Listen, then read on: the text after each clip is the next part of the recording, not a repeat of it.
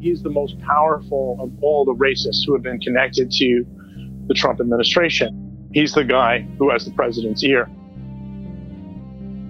And if people are up to no good, they can use that by giving information to our adversaries and become susceptible to being used as a double agent. It was never discussed with me what he did. I just knew he worked for the government. And I think, to my knowledge, that was kind of the extent of what most people knew. Sounds Like Hate is a new podcast series from the Southern Poverty Law Center. I'm Geraldine Moriba. And I'm Jamila Paksima. This first season is about how some people become extremists and how some of them disengage from a life of hate. This is part two of Getting Out. It's about Samantha, a woman who went from campaigning for President Barack Obama to becoming an American white nationalist it's just really weird. Like, this is the worst thing I've ever done in my life. And despite the guilt and everything, I almost feel like I'm getting away with something. It's about the homegrown web of hate Samantha was entangled in, and white nationalists who have government jobs and political appointments. These groups, this ideology is leading to violent behavior, even outside of the quote unquote policy changes and humane ethnic cleansing or whatever they call it it's like a direct correlation the uprising of violence and the popularity or the rising popularity of this ideology.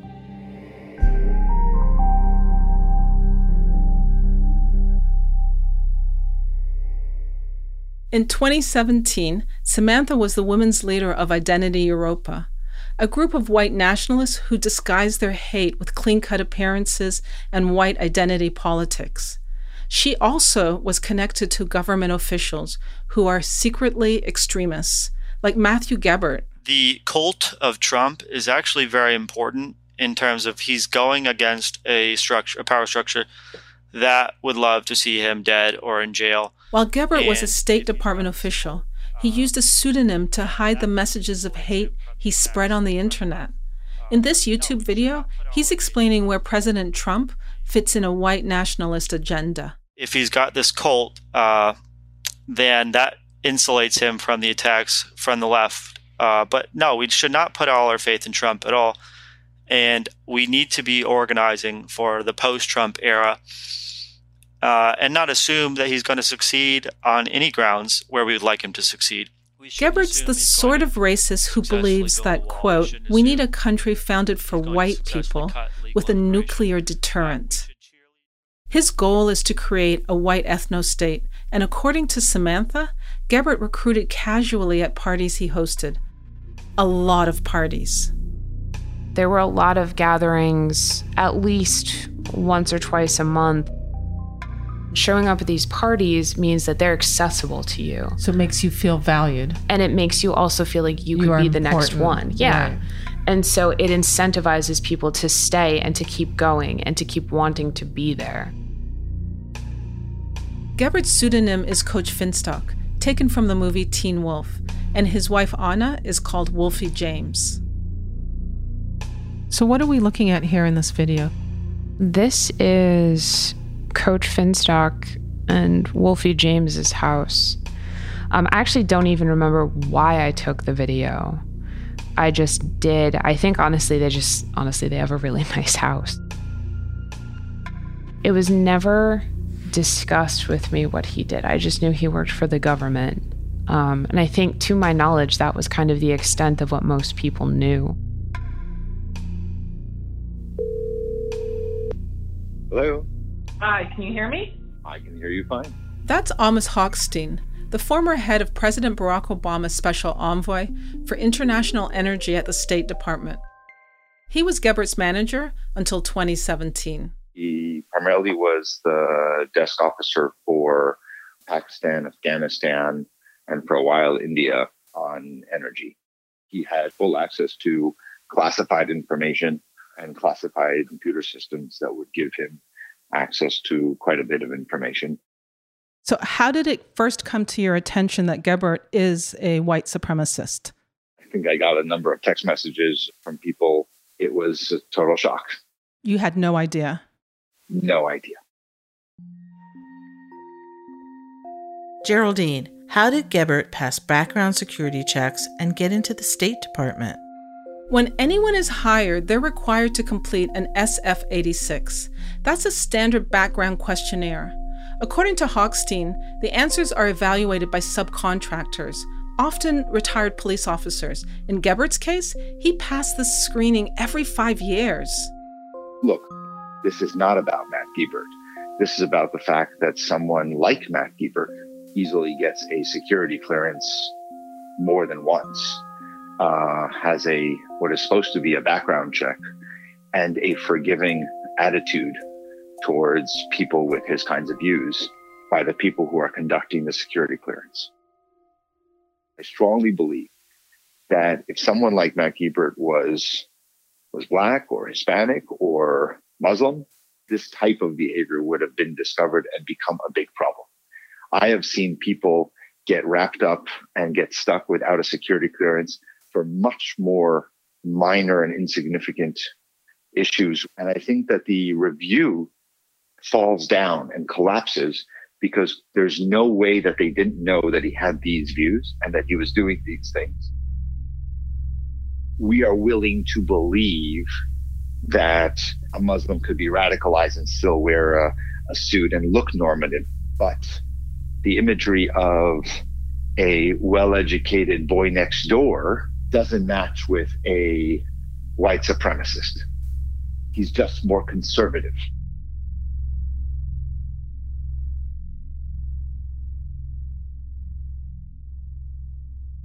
Samantha remembers the gatherings hosted by the Geberts after President Trump entered office.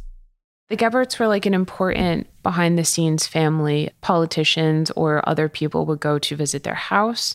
You know, actors in the movement, voices, whatever, they were close enough to DC that people would stay with them and then go to whatever they needed to go to. The reason that I knew them was because they had said they wanted to make that area like a mini ethno state. They wanted as many white people in the movement to move there as possible. That area is Leesburg in Northern Virginia, about an hour from Washington, D.C. I had been there several times. When I had first moved up there, I had transferred with a job and I didn't have an apartment, and I stayed with them for a couple weeks. Oh, you lived with them? Briefly, yeah, for a week or two. They just happened to be in a place where people were traveling through. And it happened to be at a time when there was a lot of movement within the movement. And I think they just happened to have the resources and ability to facilitate those things. I understand that at his parties, he served cookies in the shape of swastikas. Yeah. And there was no offense at these parties when someone would walk around with a tray of cookies that looked like swastikas. That was totally okay.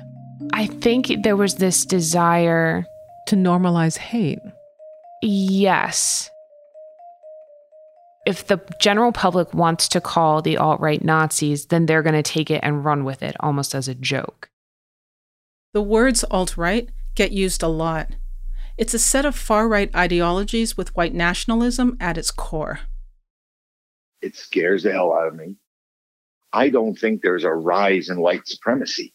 I think there's a rise in people who are white supremacists feeling okay to speak out loud.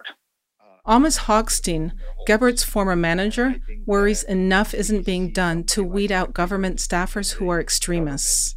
Charging him with lying on his security clearance to make an example of how intolerable this is in the federal government uh, would send a message would not root out and get all the other white supremacists out of the State Department or the government service, but it would send a chilling message and at least bring some of these people back into their holes. White supremacist organizations have openly said that the only way to gain power is to get into office, to take over intelligence agencies, the CIA, the FBI, and enter every division of government. Which is why I don't like talking about Matt Gebert. I like talking about it as a symbol of is there a review that we are doing? Instead of circling the wagons and trying to protect uh, the system that failed, we should be doing the opposite. Let's go and see how did we miss this? This is not one person. This is a danger that we have to see. a threat from within. You wrote about how we should be uniting with the white Russian and Nordic people and admiration for essentially for Putin. That's somebody with a security clearance who is sworn to protect and defend the United States. And if they have access to classified information, what does that mean to our government's efforts or for another government to use these people to help them gain more access and information about US operations and US way of thinking inside the government? We have to learn how to find these people so that they don't take senior positions in government. Is there anything that can be done to either de radicalize somebody like him or disempower people who have these views? Before we get him to change, we have to change. We have to make sure that we are not continuing to empower and give a sense of security and safety to people who join the government with these kinds of views and actions. There hasn't been a single hearing on the Hill where the head of the diplomatic security bureau, the assistant secretary, is called before the Hill and said, explain what happened here.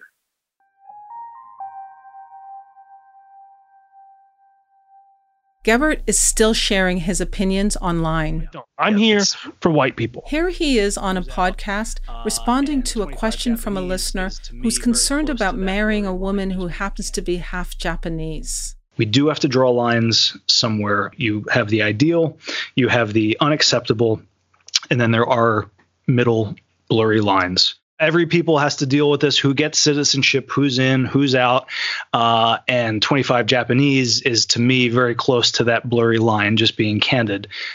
Mike hayden is a senior investigative reporter with hate watch at the southern poverty law center. He broke this story about gebert gebert is focused on uh, the whole subject of declining white birth rates and white genocide. Supposed to be like a kind of a family friendly podcast is the way he kind of packages it. But as with all these things they have difficulty staying on track and um, it veers off into explicit hate and and sometimes uh, violent fantasies. So how is removing a government employee like gebert different than removing a presidential appointee who is a white nationalist jamila it's not easy when it works, there's a system in place to weed out government employees like Gebert.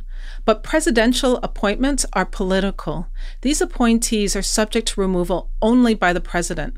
Take Stephen Miller. He's a senior advisor to President Trump. Leaked private emails between Miller and a reporter at Breitbart, a right wing publication, reveal that Miller's opinions blatantly parrot white nationalist propaganda. And in spite of demands for his removal, he's still there.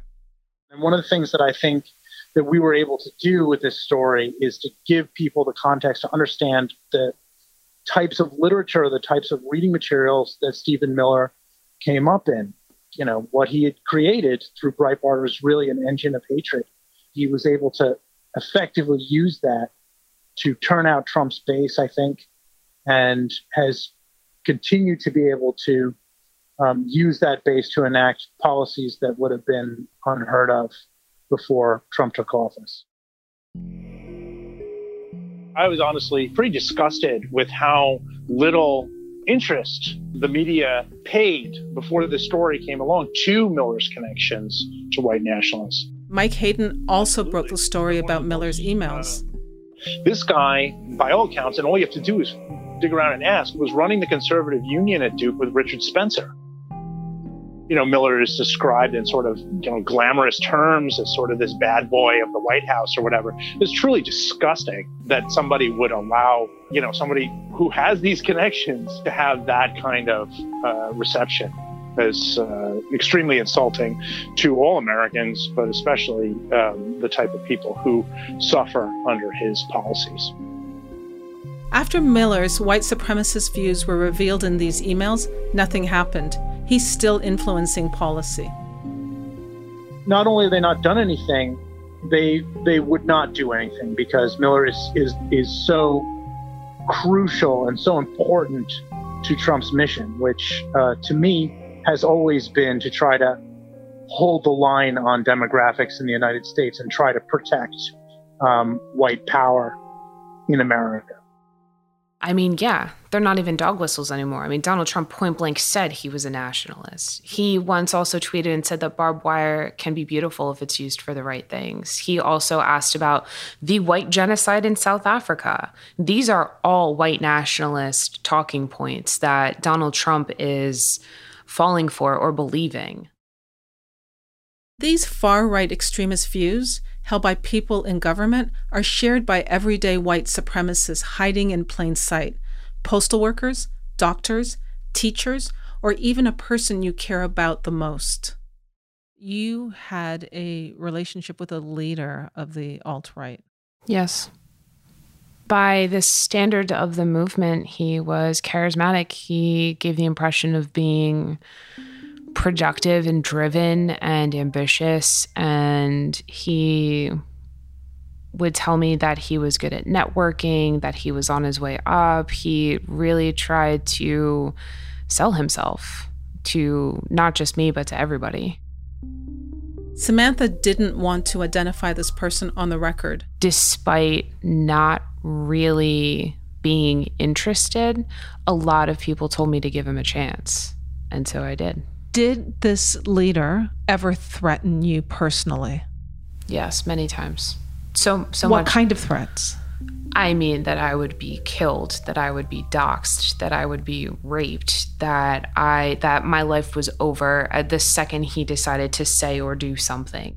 Doxing is when someone maliciously publishes private information about another person on the internet with the intent to expose them to harm there's this idea that in the white nationalist circles, you're building a quote unquote high trust society. But what they don't also tell you is that if you ever disagree with anything or you leave, that information is now used against you. It's like almost standard cult procedure. Your whole entire life is burned to the ground. Was Samantha ever doxxed? No. When Samantha made a decision to leave Identity Evropa, she took steps to protect herself from retaliation. She also began the work of deconstructing her racist beliefs. I've realized that there are people that have made lesser mistakes and are condemned for the rest of their lives. And that's something I'm really, really, I hate to admit it. This is probably maybe one of the only times that I'm grateful for my white privilege. Why should we listen to you? Why should we care? If we want to talk about what freedom of speech really is, you need to talk about the reality of what people say and what these thoughts lead to. Had I known that, had I had someone telling me these truths when I was getting into this, there's a very high chance I would have never joined. You read black media, right? Yeah. Why? I think it's important to read about experiences that I wouldn't necessarily understand or know about. If I don't understand the Black experience from a Black lens, then what am I doing? This is your way of getting out of an echo chamber. I think it's important to read from other perspectives because what is the point of me just talking to other white people? Like, that's not what this world is supposed to be. But you're reading articles that are pointing out where white people are getting the narrative wrong. I was a little sensitive to it because I was like, oh my God, that's what I thought. Like, how is a black person calling out a white person not racist? Like, you have those moments where even just to play devil's advocate, you want to ask those questions. I think there are questions that white people want to ask that they're afraid to. And reading these things, and by again, reading statistics, reading articles, understanding other perspectives, really just putting myself out there and being willing to take that and to say, you know what, like, sure, I have white fragility and I need to understand what that even means. How do you feel being interviewed by a black woman? It feels the same as being interviewed by anyone else about this stuff. It's harder to talk about in the beginning and easier to talk about towards the end. But I mean, it has nothing to do with you being black, it has to do with me being an idiot for a time in my life for a long time I denied it.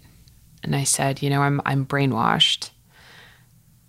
And it took a long time for me to really realize that whether I meant it or not, I said racist things. I approved of racist ideology and action, and I was absolutely racist. I have not really looked back on any messages that I sent. I don't really, I don't think I used any racial slurs, but you don't have to to be racist. You can sugarcoat anything, but at the end of the day, it's still trash. Are you racist now? I am doing my best to dismantle anything in my head. Before dismantling anything in her head, Samantha checked her own racial purity. It's very popular to take like a DNA test, like Ancestry.com, 23andMe, um, anything like that. And if you are not white enough or have a high enough percentage of European ancestry or whatever, you'll typically get kicked out of the movement. So someone's checking that? Yes and no. It's almost like a bragging rights thing in there. Um, there are channels in some like chat servers online where you can just post your results. Um, specifically, 23andMe has like how many Neanderthal variants people have, and that was something to brag about. Being Neanderthal once upon a time would not have been a bragging right. The narrative yeah. has changed. Oh, it sure has.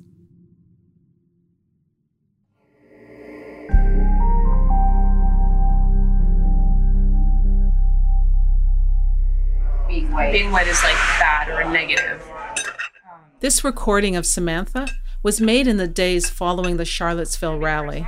As long as I've been alive, it's always kind of felt like a small browbeating, or I kind of always have to apologize for being who I am if I want to talk to anyone about a problem that I'm having or a conflict that I'm trying to resolve. And there's always this, like, yeah, but you're white. That's classic white supremacy. Photojournalist Glenna Gordon made that recording. Mm-hmm. She says white people who believe their identity is under assault isn't surprising. That's like textbook white supremacy. White supremacy is about white victimhood. It's about the idea that people of color are like out to get white people and that white people are being dominated and trampled. Like that's textbook. Was she gonna, you know, shoot up a synagogue? No, absolutely not um, were people that she was associated with and groups she was in pushing for violence in Charlottesville? Yes, absolutely.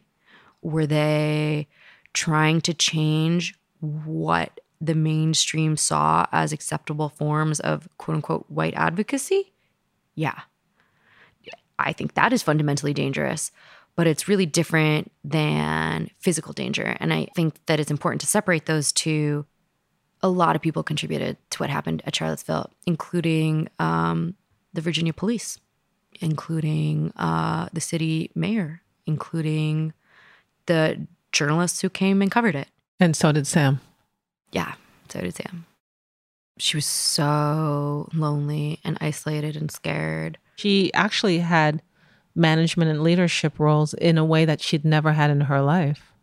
Yeah, but then to walk away from all of that when you walk away from that, you're lonely and scared.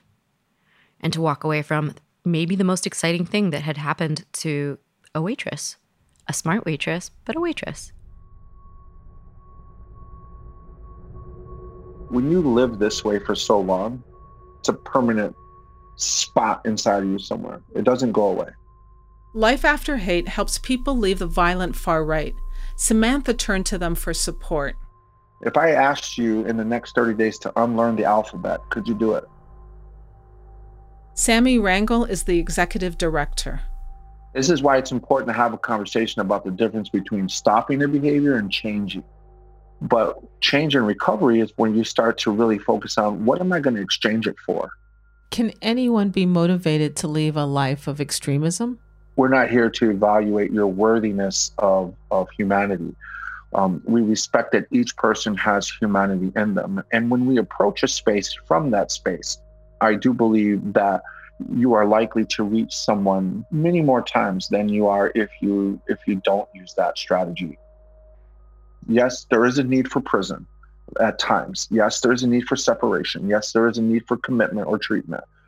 Uh, maybe even suspension or expulsion. Th- those are those, we're not arguing against those those constraints in the face of violent extremism. What we're arguing against is we often either lose our heads in the process of trying to hold someone accountable, And the vast majority of these people are not going to go away forever. They're going to be coming back into your society and often into the very same environment from which they left. And so we have to be prepared how to supervise that, but also how to reconcile with that. Samantha was a part of Identity Evropa for 10 months. It takes much more time to change. I have to take a moment and kind of be gentle to myself. I can be really, really hard on myself for this, as I should be. I think when you first leave this and you actually understand the gravity of what you were saying and what you were approving of, uh, it's it is um, devastating to say the least. How do you wipe those beliefs out of your mind? I don't think it's a matter of wiping your mind. All of this work is very internal. I can't just cut my hair and say I'm a different person now. Like that that does not mean anything. No one is irredeemable. No one is broken beyond repair. Um, and Rangel says unlearning racism is difficult, but it's achievable. The main recommendations are limit your exposure to negative online behavior, limit your exposure to um, negative uh, social media and media outlets. Like it's it's about uh, not only just distancing yourself from you know these antisocial environments, but from the the negative mindset as well. I was brainwashed in all of this stuff. And then I had to really accept the fact that I like feeling important. I like feeling like I have power. And that is what the alt right gave me. And were those feelings generated because of your proximity to the people in power? Or no, it was what the, caused that? They do this thing where they'll single out people and say, yeah, everyone's, you know, it's a populist movement, but you're special and it was having women look up to me and ask me for advice. It was men seeking my approval. It was leaders or not. I, it was just having this community of people that made me feel like I was a part of it. And it took an outside source of, of like real terrifying abuse for me to understand that I'm just reliving my own bullshit every day. And I had to look at myself in the mirror and really see who I was to like get that. I had to accept the really ugly parts of myself in order to either heal them or just sit down with them and not let them take over.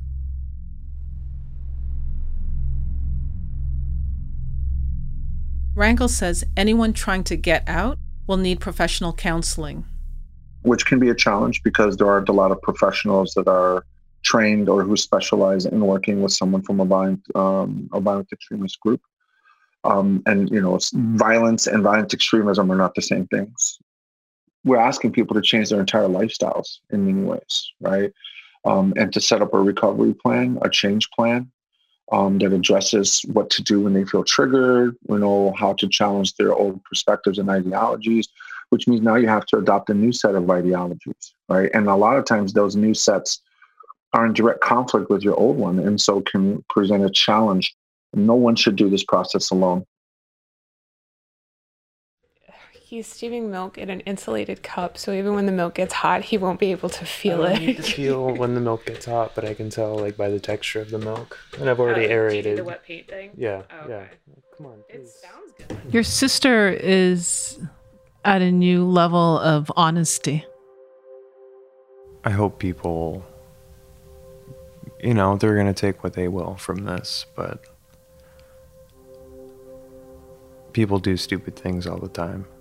We're tragically human, but there's a way out from any bad place in life. Not necessarily from hate groups or, you know, bad relationships. It's anything. And I think the easiest way to get through that is to take an honest look at yourself in the mirror and just stop bullshitting yourself. And I think that's something that Sam has done. So I'm very proud of you. Sam, part of your therapy um, of getting out, you're getting counseling. You're doing meditation. You're also going to Alcoholics Anonymous? You know, AA, therapy, meditation, it's all part of this. Honestly, it's not religious, it's a spiritual thing. My spirit was really damaged. And I had to really look at myself and take like this fearless moral inventory of like who I am, who do I think has hurt me, and what did I contribute to that?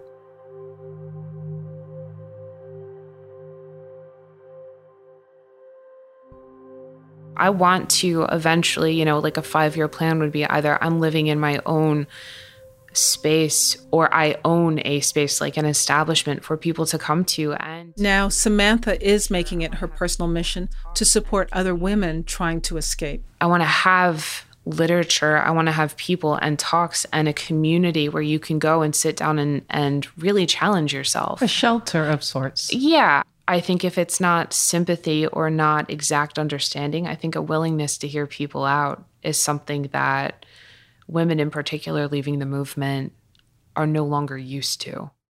I was not a good advocate for other women or for anyone really when I was in there. And I never want to wake up one morning and realize that I was a bad advocate again. So I am about to complete. Um, when I called Samantha to check on her progress, she told me she's training with Life After Hate. She's learning about outreach and managing forums to help other people get out of extremist groups.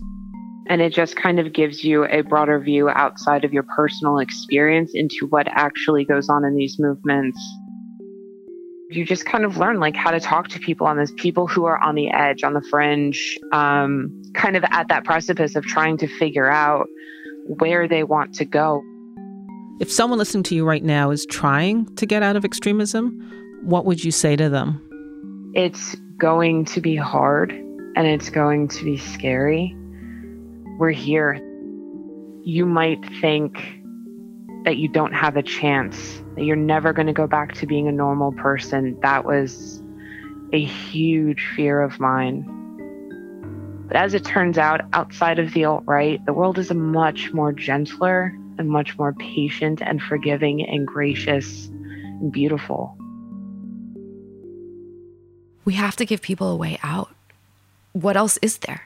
Glenna Gordon believes that people like Samantha who want to change should be given everything they need to make that happen. There's there's nothing else. That's what I'm saying about these people are not going anywhere. They're not to if we punish them when they leave, we're not encouraging anybody to leave. What she did was hard. Somebody else with like a little less fortitude could have stayed. She could be like a big player in that world right now. And she walked away from it. I reached my point in there when my grandmother passed and realized that she had nothing to be proud of. My family, no one I knew, had any reason to mention me as someone who inspired them. And I realized that I would rather die than continue being a part of something so awful. What's changed since Samantha got out of Identity Evropa? Well, after the violent disaster in Charlottesville, Identity Evropa rebranded themselves as the American Identity Movement, AIM for short. But it's still a white power group spreading misinformation, recruiting younger white Americans, and trying to get them government jobs or political appointments. The cult of Trump is actually very important. Matthew Gebert no longer works at the State Department, but he continues to actively spread white nationalist hate on the internet. And Steve Miller? He is still President Trump's senior policy advisor on immigration. And what about Samantha? She's starting over. New job, new friends, new goals. She's revealing the details of her story now to help counter extremism. Before you call her, every time that I get a text from you, um, I get this pang of anxiety. Anytime that, like, you know, the due date or the deadline or whatever approaches, I get nervous because this is actually not what I want to be doing. I don't want to be, I don't want to be the face of anything. But I had realized that there aren't many people that are willing to do this and are willing to like you know, put their head in the stocks and let the public mock them for making such a big mistake. Um, and for a long time, I was really mad at myself for having joined. And then I kind of realized like I should also probably be a little proud of myself for getting out. Samantha admits she still has plenty of work to do. We all need to continue examining what it means to live together in American civil society. Because what's the price if we don't get this right?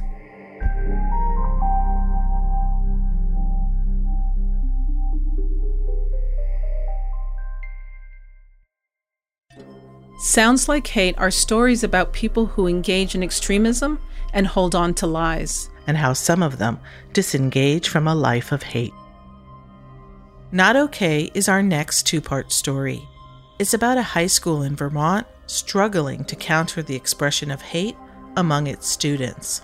I've been physically assaulted by a person at our school and was repeatedly called the N word and that I was going to get shot and I didn't put my hands on them at all. I just stood there, just taking it. If you or anyone you know has experienced a hate incident or crime, please contact the appropriate local authority or elected official. You can also document what happened at splcenter.org slash report hate.